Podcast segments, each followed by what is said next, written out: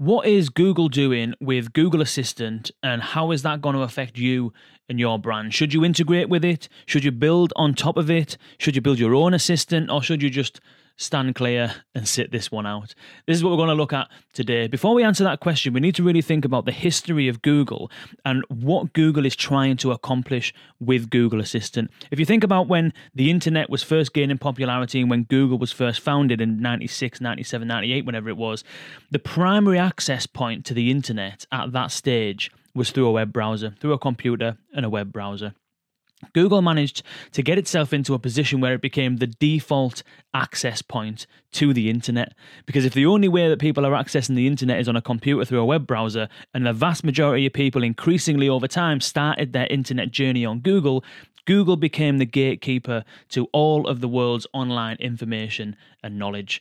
And over year over the years, what's ended up happening is the internet has obviously gotten bigger and bigger and bigger, and more devices are getting connected. And now the access point for the internet comes in a whole different variety of ways. You can access the internet from absolutely anywhere. Yes, still from a web browser, but also through applications running on computers and on smartphones. You can access it from your smart speakers and smart displays. You can access it from your watch, from your car, from all of your home appliances, toilets, showers. There's even bathtubs with access to the internet. And so, as the access points to the internet increase, Google is in a position where it's going from being the default front door to the whole of the internet now to it being the default front door in some situations when some people try to access a part of the internet.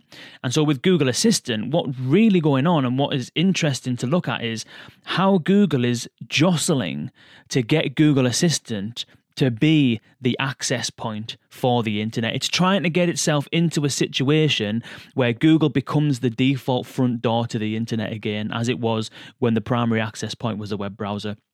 And so just look at the sheer number of integrations that Google Assistant has. It's integrated into loads of cars Volvo, Ford, Nissan, Renault, Mitsubishi, you name it, Volkswagen now.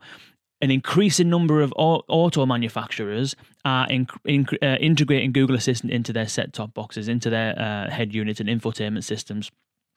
I mentioned set top boxes because Google Assistant has got a partnership with a whole range of set top box providers from Logitech to Nvidia. Uh, recently announced a partnership with Technicolor. Uh, it's integrated in a whole bunch of different TVs. Um, and and really, all of the devices that are beginning to get connected to the internet, washing machines, microwaves, fridges, Google Assistant has the ability and is working quite hard at becoming a partner with those organizations. And so that it gets to a point where any place that there is internet access or internet connectivity required, any place where you need to go and access the internet to obtain a service, even if that's just switching on your lights or your heating, Google will be the front door and the access point to that. So the question for you is what do you do about that? With Google search, you are forced really into optimizing your website for Google because that's how most people were coming to your website for a long period of time was from Google. And so search engine optimization, the whole industry of search engine optimization was born out of the fact that so many people, in fact almost all people, were starting their journey on the internet at Google. And so you ended up bending over backwards and probably to an extent still do, either through paid marketing or through SEO, to try and configure and position yourself in a way where you're giving the right signals to Google and you're acted or, or treated favorably by Google. And therefore you get the traffic that you're searching for and the customers that you're searching for. Businesses were built on the back of that with Google Assistant now, there are so many different ways to either integrate with Google Assistant, so many different types of devices, so many different uh, capabilities that Google Assistant has from indexing websites to actions on Google, conversational actions to smart home devices and, and hardware. And so there's lots of brands who will be looking at Google Assistant, looking at uh, the, the growth of Google Assistant and the growth of voice assistants in general and wondering, we should probably integrate with this, you know, believe the hype, ride the wave, integrate with it. But before you do that, you really need to ask yourself a couple of questions. Because for some brands, it might make sense to actually build your own assistant. Uh, for some brands, although I can't really think of many, it might make sense to sit sit out for a little while and wait and see. Again, I can't think of many. um, but the real decision to make is do we integrate with Google Assistant? Do we build our own thing? and really, that comes down to the type of brand you are, the type of customers you have, uh, and the relationships that you have with them. So, for example, if you are uh, the kind of brand that doesn't necessarily have deep emotional relationships with your customers, if you're providing a high degree of utility and there isn't necessarily a huge amount of differentiation in the marketplace as far as the products and services that you provide, most brands will tell you that there is, and they'll give you a whole half hour spiel on what differentiates them in the marketplace. But a washing machine, nine times out of 10, is a washing machine. A car, nine times out of 10, fundamentally is a car.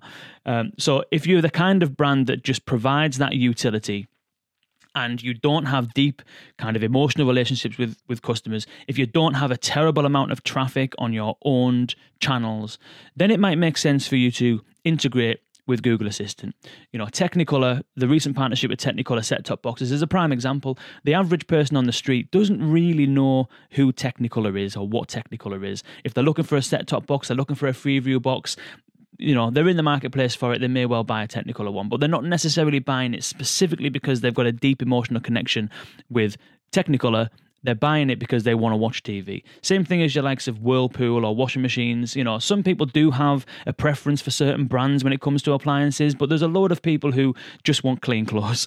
And so, even if you do have a preference for a specific brand, whether it's Samsung or Whirlpool or whatever it might be, you still just want the end result, which is clean clothes. How you operate that machine is neither here nor there. Whether it's a Samsung Bixby Assistant, whether it's a Whirlpool Own Assistant, whether it's Google Assistant, doesn't really matter that much. Uh, and so, those kind of brands really ought to be looking at integrating with Google Assistant because you've got nothing really to lose and you're going to be able to be part of people's smart home ecosystem and play the game. If you're a brand, though, that has a high degree of an emotional connection with your customers, and if you provide utility but really experience is paramount, I'm thinking about banks, for example. Customer experience when it comes to banking is really important. People trust banks with their money and, and their finances, and so there is a deep emotional connection. People don't tend to switch banks that often, although I tend to switch banks quite a lot. uh, but I'm just searching for a good experience. I went through four different banks before I found Monzo, which is the best customer experience that I've ever experienced. Everything's digital, everything's intuitive, it's absolutely perfect. But that's where you're competing is in the realms of customer experience if you're in the banking industry.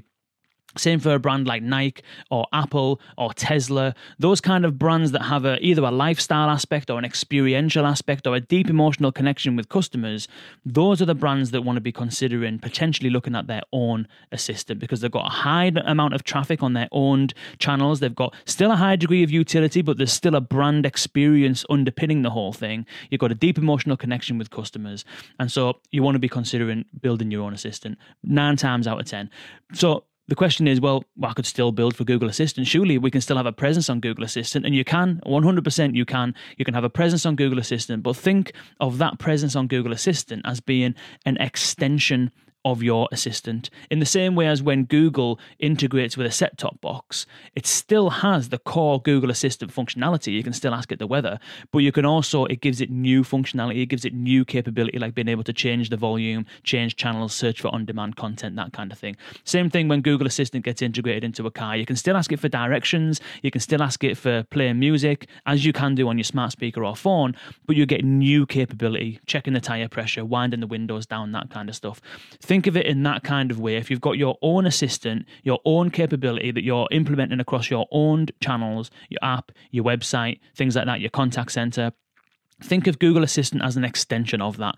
Now, you might not necessarily replicate all of your use cases on Google Assistant. If you're a bank, especially, there's going to be certainly security and privacy concerns around uh, giving people access to certain information. But you can use the platform to either extend into new use cases or extending some of the most common use cases into that platform. So you can still have a presence there, but you really want to be thinking more deeply and more strategically about what you want the future of your relationship relationships with your customers to be and how you're going to be able to bring that about. Because Google Assistant, Amazon Alexa, Microsoft, those companies are really cha- uh, changing the bar of what it means to interact with organizations. It is going to be a voice first future and an AI first future. And when the biggest companies in the world with the biggest reach and the most customers start moving towards an AI first future, everybody else really needs to be thinking about how they're going to either keep pace or even surpass the expectations that are being formed in the minds of customers right now. So there's no one size fits all. Everything I've said so far is entirely dependent on your brand, the type of brand you are, the type of customers you have, the type of relationships you have with them, and fundamentally, whatever the aims of the brand are into the future. But don't, what I would say is, don't necessarily just jump and rush to integrate with Google Assistant without properly considering what's actually going on in the world, which is this movement towards a voice first, AI first future, and thinking about it strategically and properly and considering it, uh, considering all your options before you uh, before you take the plunge. That's it for now. I'm Kane Simms of VUX World. Catch you in the next one.